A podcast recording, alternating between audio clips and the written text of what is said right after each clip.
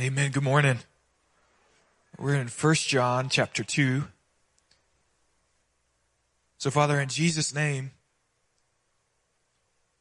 we, we plead the blood of Jesus over this place.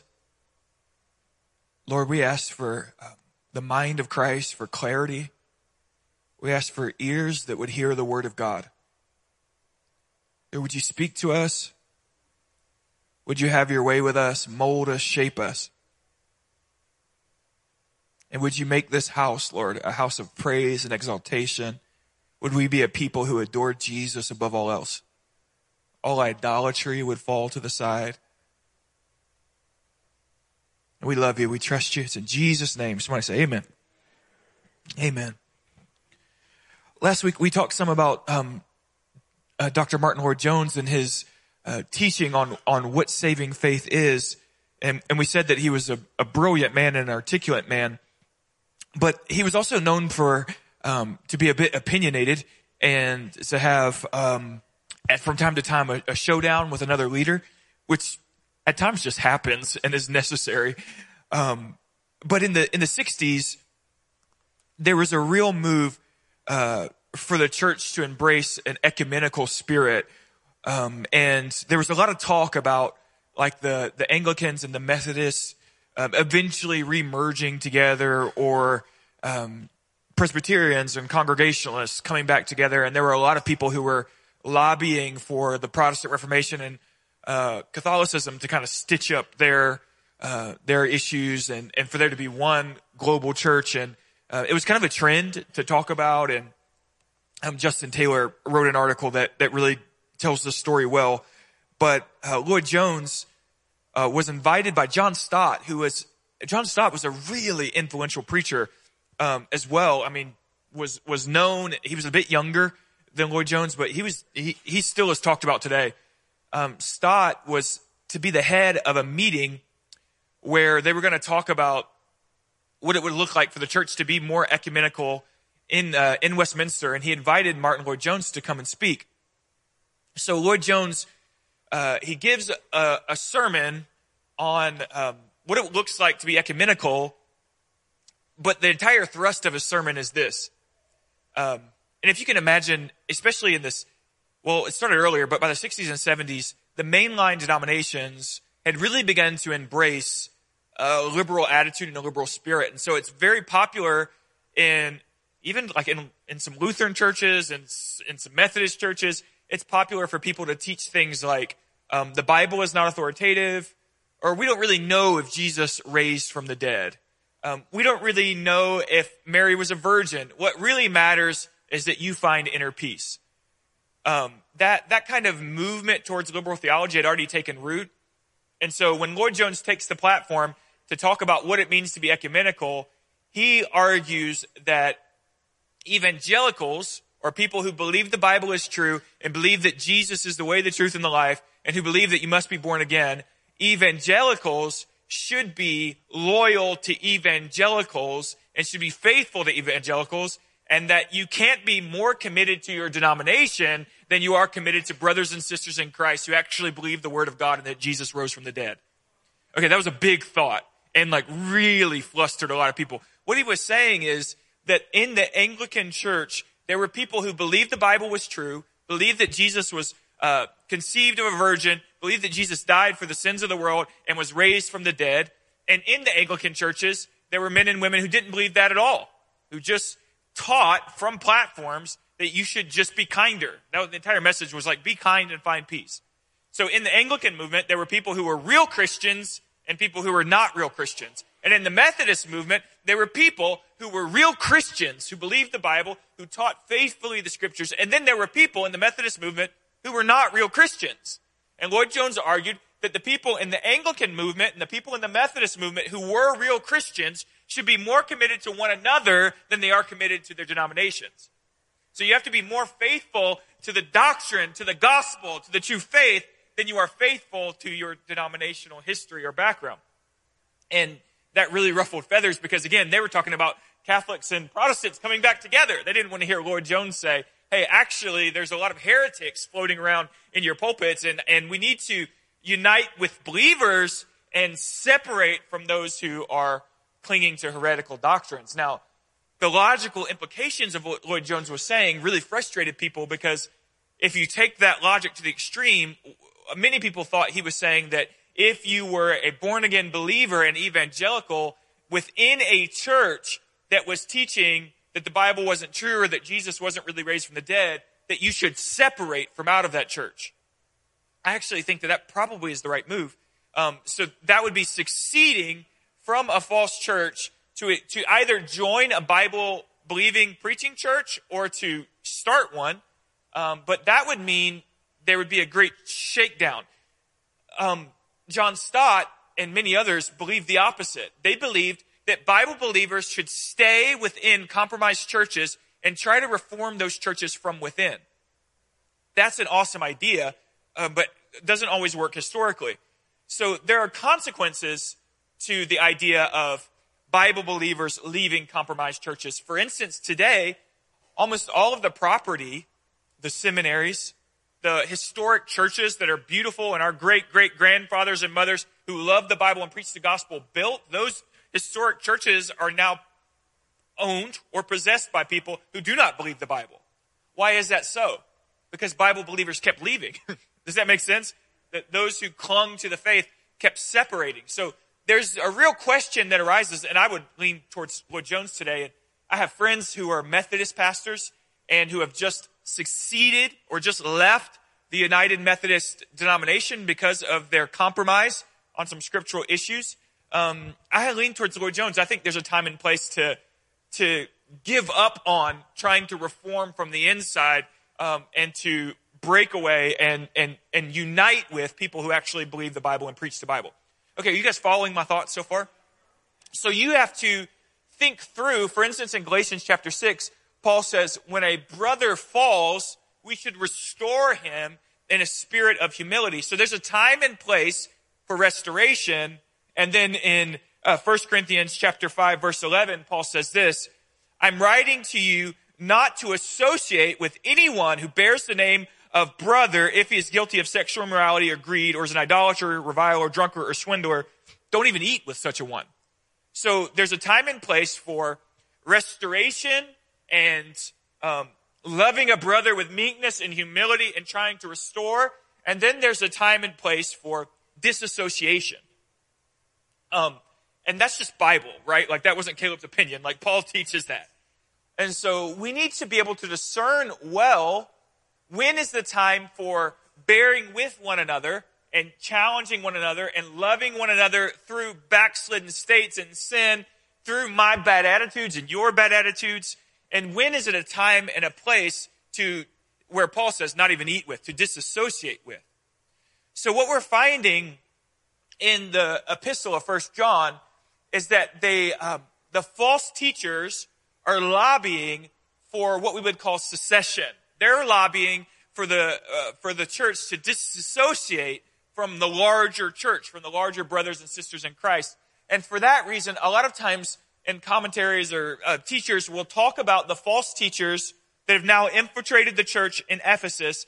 They will call them Gnostic um, secessionists. So Gnostic again is their teaching. These false teachers are teaching uh, Gnostic theology that everything that is spirit is good and everything that is matter is evil. It's dualistic. And they're teaching that when you come to their theology, you have a revelation or an enlightenment and you rise in your spiritual state. These Gnostics are now becoming sectarian in saying that we're gonna, we're gonna cause the church in Ephesus to, to break away from any brother or sister who would argue for the Orthodox historical faith. Okay, so we, we want to see in the Bible that there's a time and a place to bear with and a time and a place to break away. And we have to acknowledge that sometimes we need to break away in order to preserve the true faith. While other times people are promoting a breaking away, not to preserve the true faith, but to pervert it. Now, that is the crux of the matter. Is it, the Protestant Reformation, um, Martin Luther did not want to break away from the Catholic Church. Martin Luther, everything in him was trying to reform the, the Catholic Church from the inside. Um, but there came a place where Martin Luther had to decide, I cannot continue on because there's such a perversion of the gospel in the Roman church, we're going to have to succeed in order to pre- preserve and promote the true gospel. That happens. On the other side, every false movement led by heretical prophet, um, uh, I was thinking this morning, I don't know why I was thinking about the, um, the Pentecostal oneness movement came out of the Azusa Street revival, which we would look to the Azusa Street revival and say, praise God. God moved. The gifts of the Spirit began to flow. It was beautiful. But there was a, there was a person who said that they had a, uh, a prophetic dream in which they learned that the Trinity was wrong and that, that they taught modalism, that, that God was only one person, that he just changed modes. Um, and that individual, they, they made themselves a sect. They broke away from the rest of the movement to prop up this false doctrine. And that is succeeding for the sake of perverting. Okay? You guys following me so far? This is, this is really important. And, and again, might not tickle your ears, but it could save your soul one day. So I don't know. I just pay attention to what I'm about to say. Okay?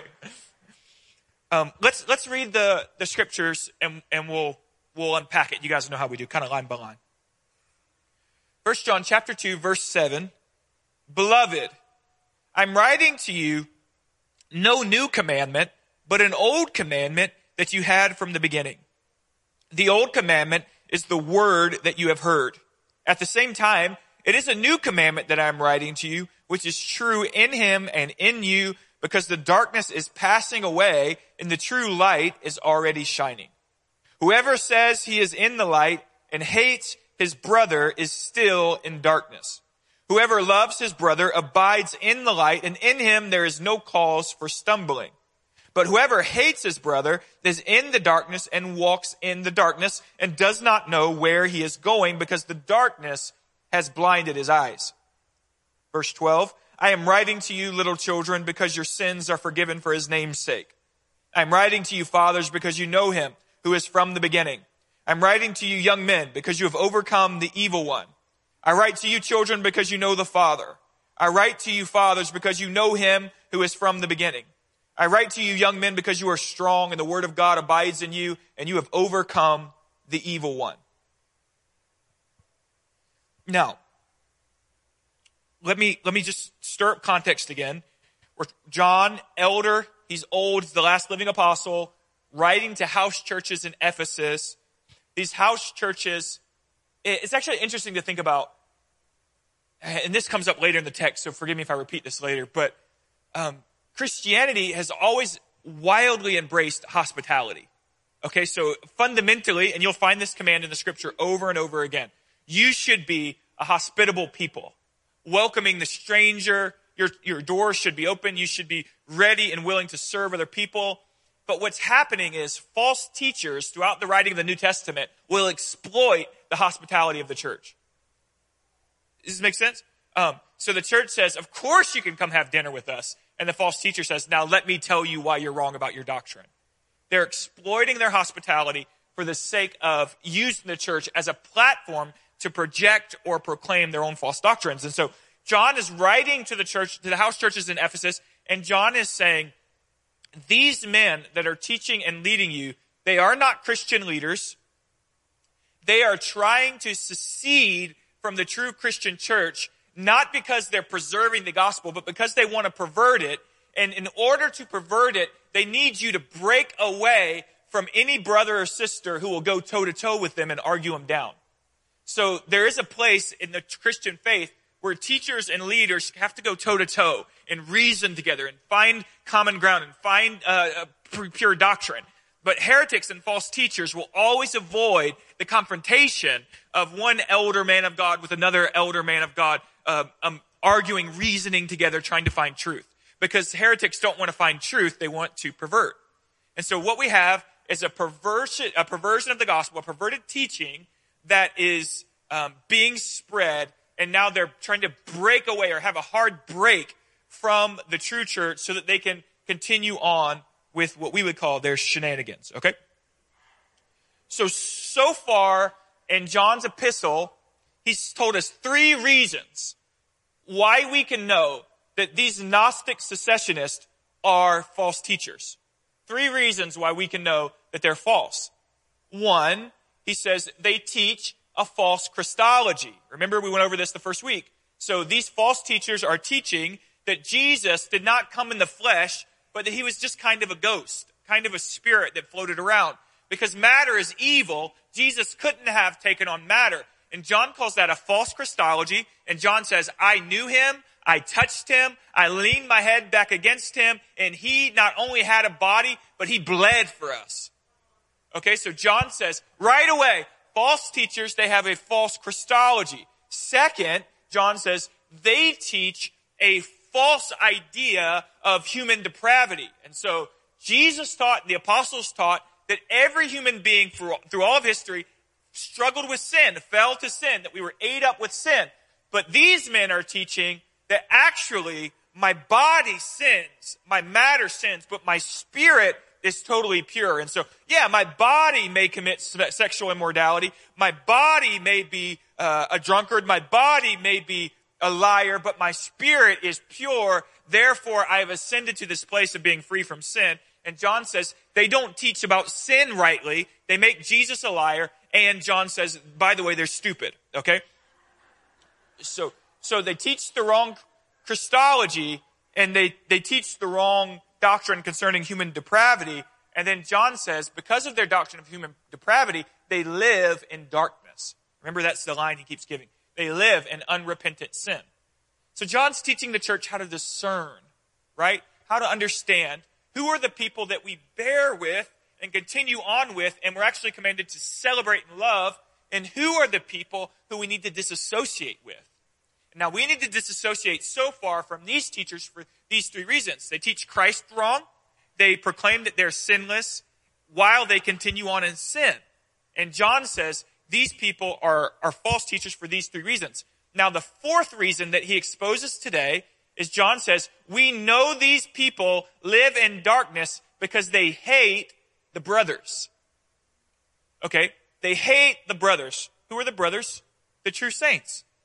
They, they hate, you, you can't be a disciple of Jesus and hate the apostles of Jesus. They're squaring off with the apostle John and John's saying like, you, you're not a Christian if you don't love the apostles, if you don't love the elders. And so the, the fourth reason we know that these people are not Christians is because they do not love the brotherhood. And Jesus said to the disciples, you remember, they will know you're my disciples because of your love for one another. So one of the telltale tests of who is a Christian and who is not a Christian is that Christians have a deep love and celebration for other Christians.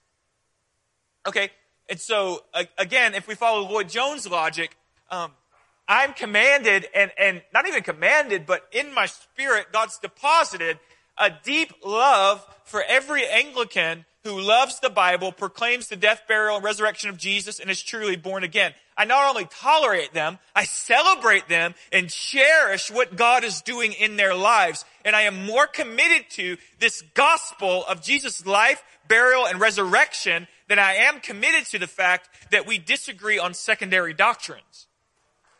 Um, so I'm commanded to love and celebrate the Baptists who preach the Bible and love the Bible. I don't just tolerate them, I love them. Oh. I was thinking, I was thinking of Will Ferrell and the elf, you know, when he's like, when he gets so happy. Um, that's how I feel. You know, you know where Wolf Ferrell's in his dad. You guys know the movie? You know, right? He's in his dad's office for the first time. He's like, I love you. I love you. That's how I feel about the Baptists. And they're like, I hate you tongue talkers. I love you. Um, so the, the fourth reason we know that these men are false is because they, they hate the brothers. Um, and th- that, that is the line of trying to be sectarian. Now, John begins to argue this way. He's writing again to the beloved, and so he's narrowed down his audience to the people within the congregation who are true believers. So this is church, like historically, every church has taught this, that there's a visible church and there's an invisible church. You guys remember we've done this before. The visible church are the people gathered in the congregation. The invisible church are the people gathered in the congregation that actually belong to Christ. Okay, and so John has narrowed his line of communication now to the invisible church, the people in the congregation who actually are born again, love God, love the scripture, and love the saints. So he starts by calling them, the invisible church, the beloved. I'm writing to you, beloved.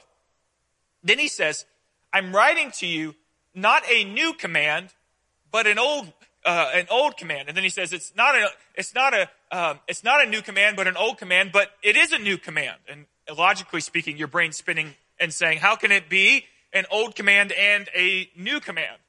And what John is saying is, I'm bringing you the command that you've heard from the beginning. And so the command that he's talking about is to love the brothers. And he says this command is old because we find it in the old covenant, right? When they asked Jesus, how do we fulfill all the law? Jesus quotes Deuteronomy by saying, love the Lord your God with all your heart, soul, might, and strength, and love your neighbor as yourself. And so the old commandment is there all throughout um, Israel's history. The command to love was there. But then in another sense, the command is new because Jesus grabs that command and brings it to prominence. And then Jesus says, I want you to apply this afresh every day. So the command is new because it's every day I, I sit up in bed, I bring it to the front of my mind, and the command for today, when all is said and done, is to love God with all of me and to love my neighbor as myself. Love becomes to the forefront of, of Jesus's, of Jesus's teaching. Now, why does John say, I'm not bringing you a new command? Because John is combating the idea um, that whatever is new must be good. Okay? You live in a society where you crave novelty or newness.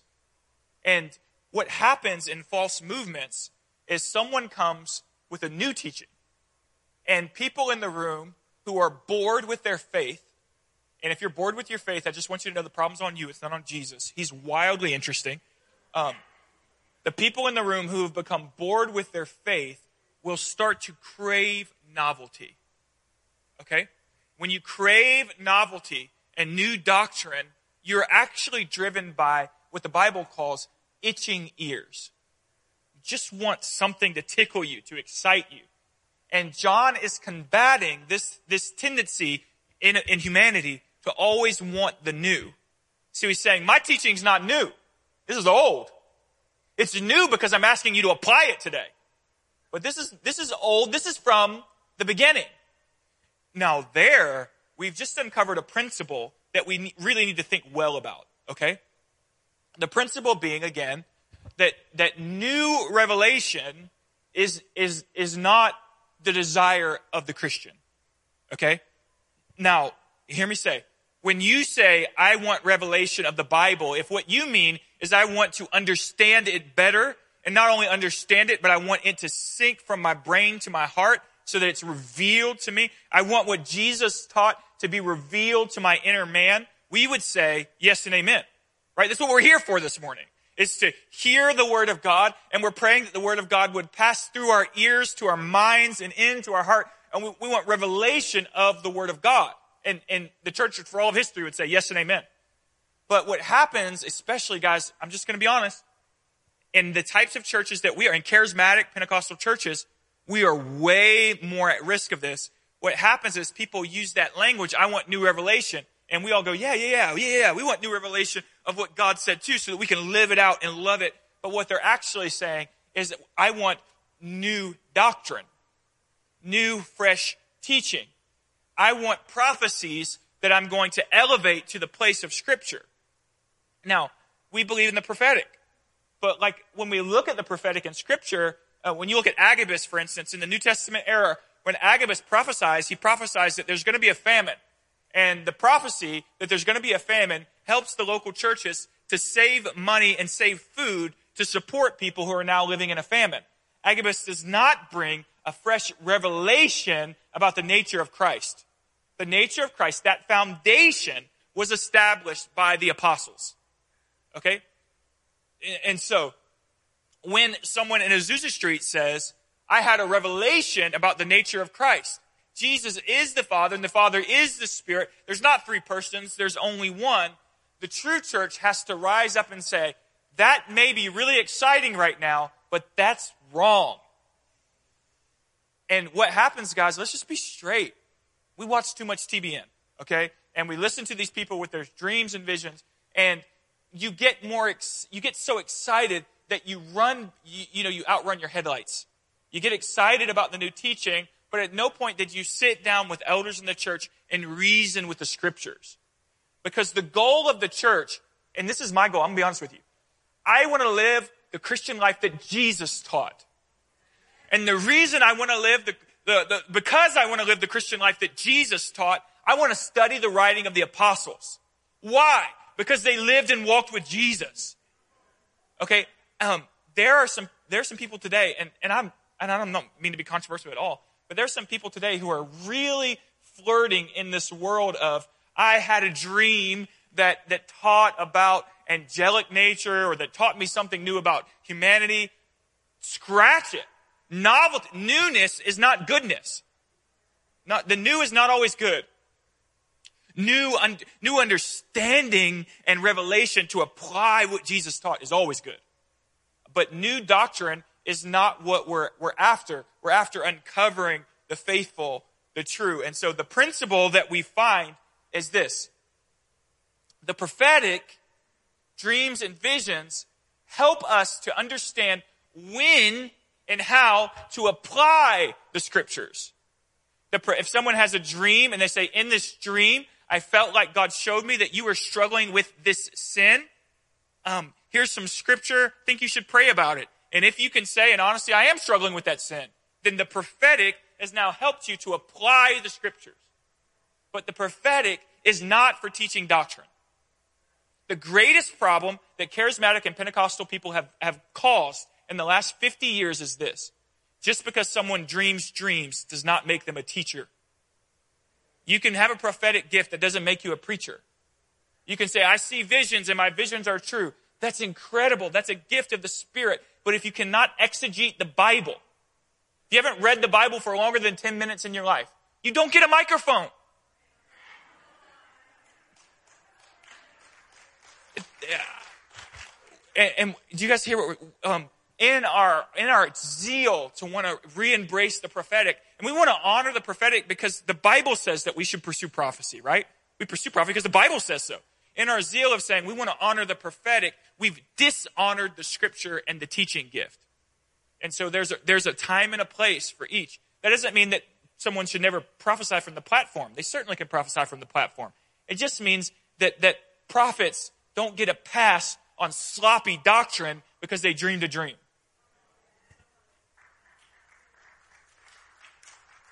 There's actually no Christian world where that should be controversial. Okay, there's no such thing historically where anything I just said is controversial, but for some reason it is today. Okay, so now the old commandment and the new commandment, it's old in that it's always been there, it's new in that it's fresh and we got to apply it today, is that we should love the brothers. John 13, 35, by this all people will know that you are my disciples. This is how people will be able to discern or test you if you have love for one another.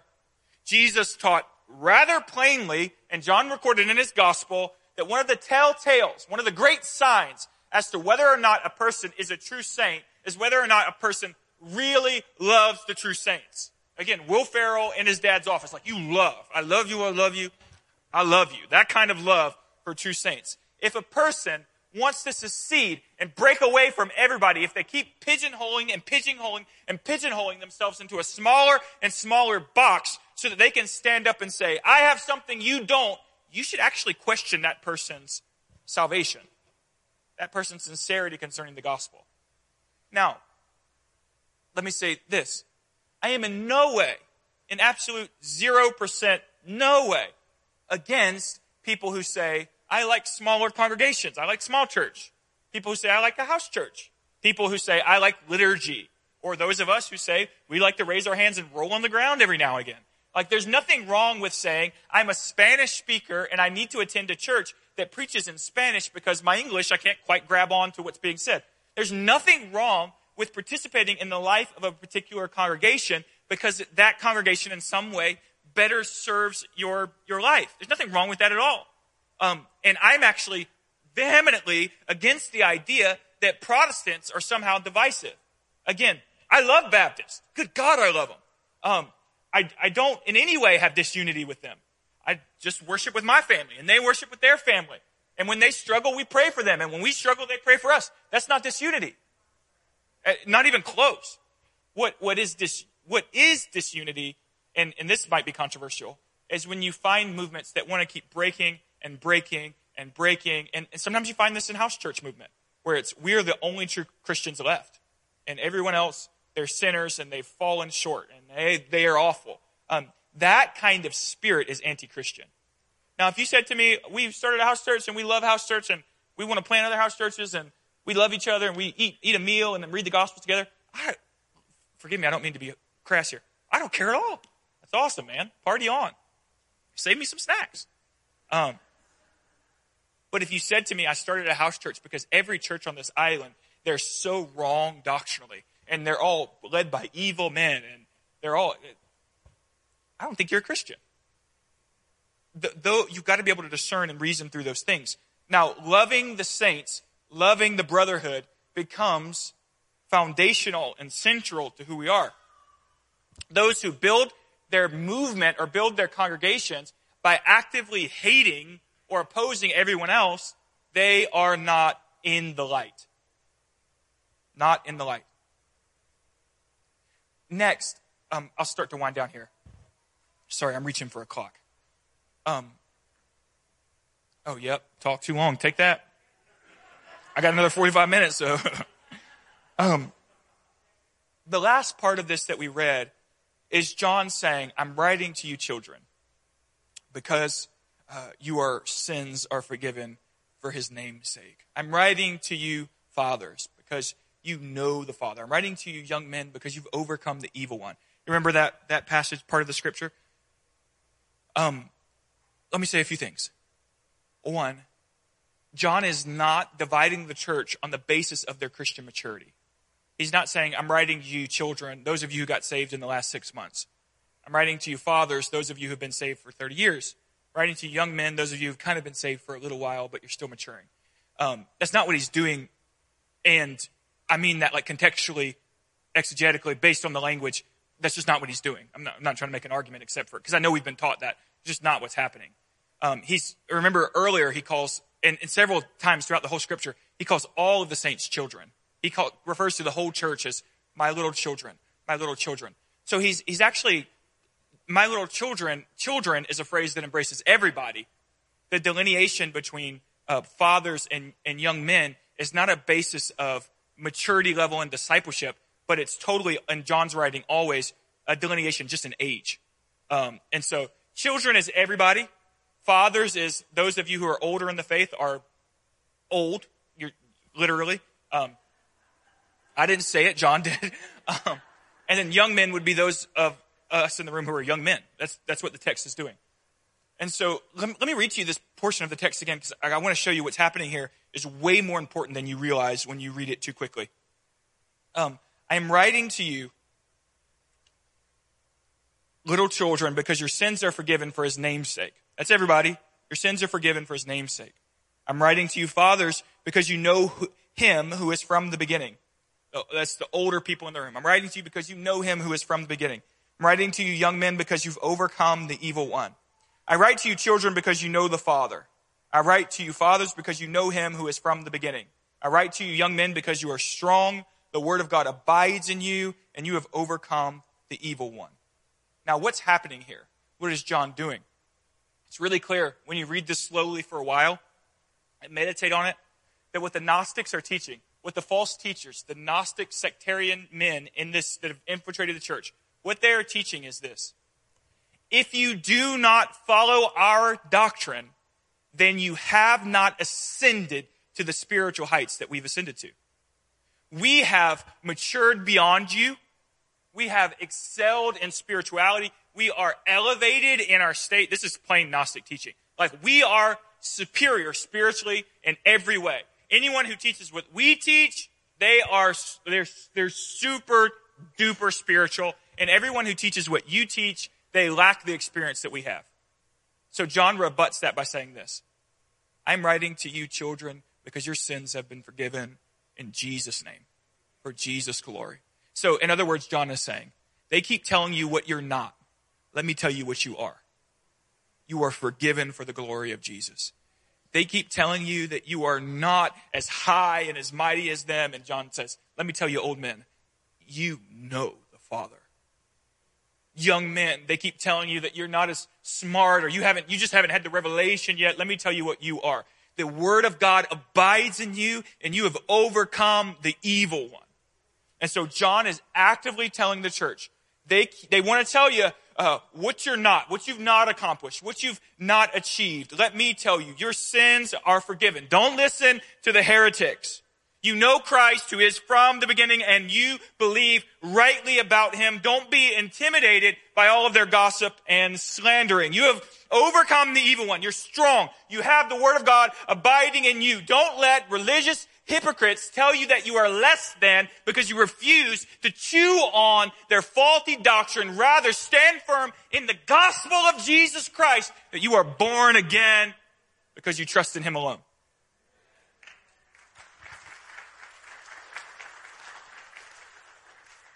So, these sectarians who are perverting, and then they all do this. I, gosh, I like, I won't go down the road of being hyper particular today. But all of these false movements do this. They have a false doctrine, and the false doctrine, if you'll believe it, will somehow get you into the 144,000. Okay? Um, keep knocking, buddy. This ain't the house for you. Um, the, the new doctrine somehow gets you in. It elevates you. It helps you to achieve something greater. And Christians have to stand and say, now let me tell you about the old doctrine that was from the beginning that the blood of Jesus would cleanse the sins of anyone who would confess him as Lord and Savior. Let me tell you about the doctrine that was from the beginning. That God, who was in the beginning, put on flesh because he loved us and went to Calvary and was violently beaten and bruised where he spilled holy blood for my atonement, for my forgiveness. Let me tell you about the doctrine that was from the beginning. When you come to God with faith, you are born again. Your heart of stone becomes heart of flesh. You receive a new nature in Christ. Let me tell you about the doctrine that was from the beginning. Jesus Christ will return for those who trust in Him and Him alone. Now you could say, Caleb, like, how do we, what authority do we stand on? Like, how do we say that we're right and they're wrong? I'll tell you how we say we're right and they're wrong. Because what we have is the teaching of Jesus Christ, the resurrected one. What they have is the teaching of some man who dreamed a dream late at night. By God, our, Jesus taught this gospel and then said, by the way, I'm going to be crucified and then I'll get up in three days. And then, good God, he got up.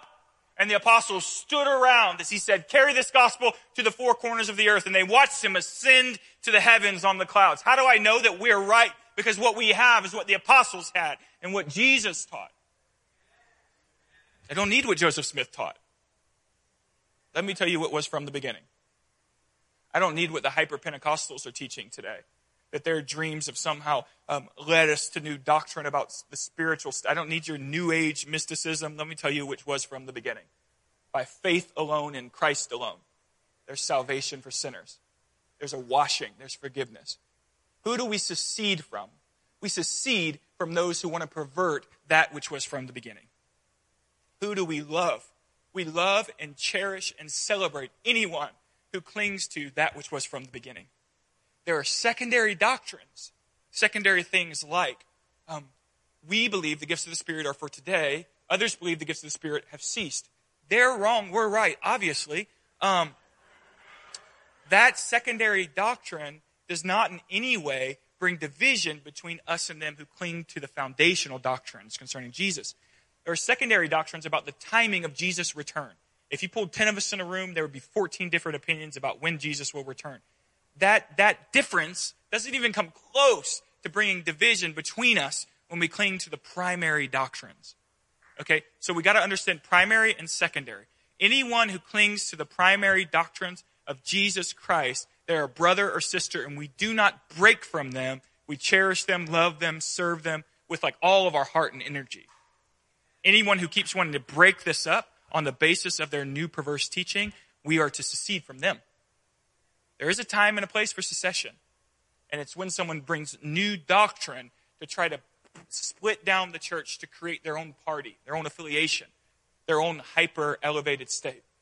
You remember what you have, which was from the beginning new life in Jesus Christ and in Jesus Christ alone. Need no other prophet. Have it all in Jesus. Need no other experience. I have it all in the blood of the Lamb. Need no other lover. I got the Holy Ghost. He's enough.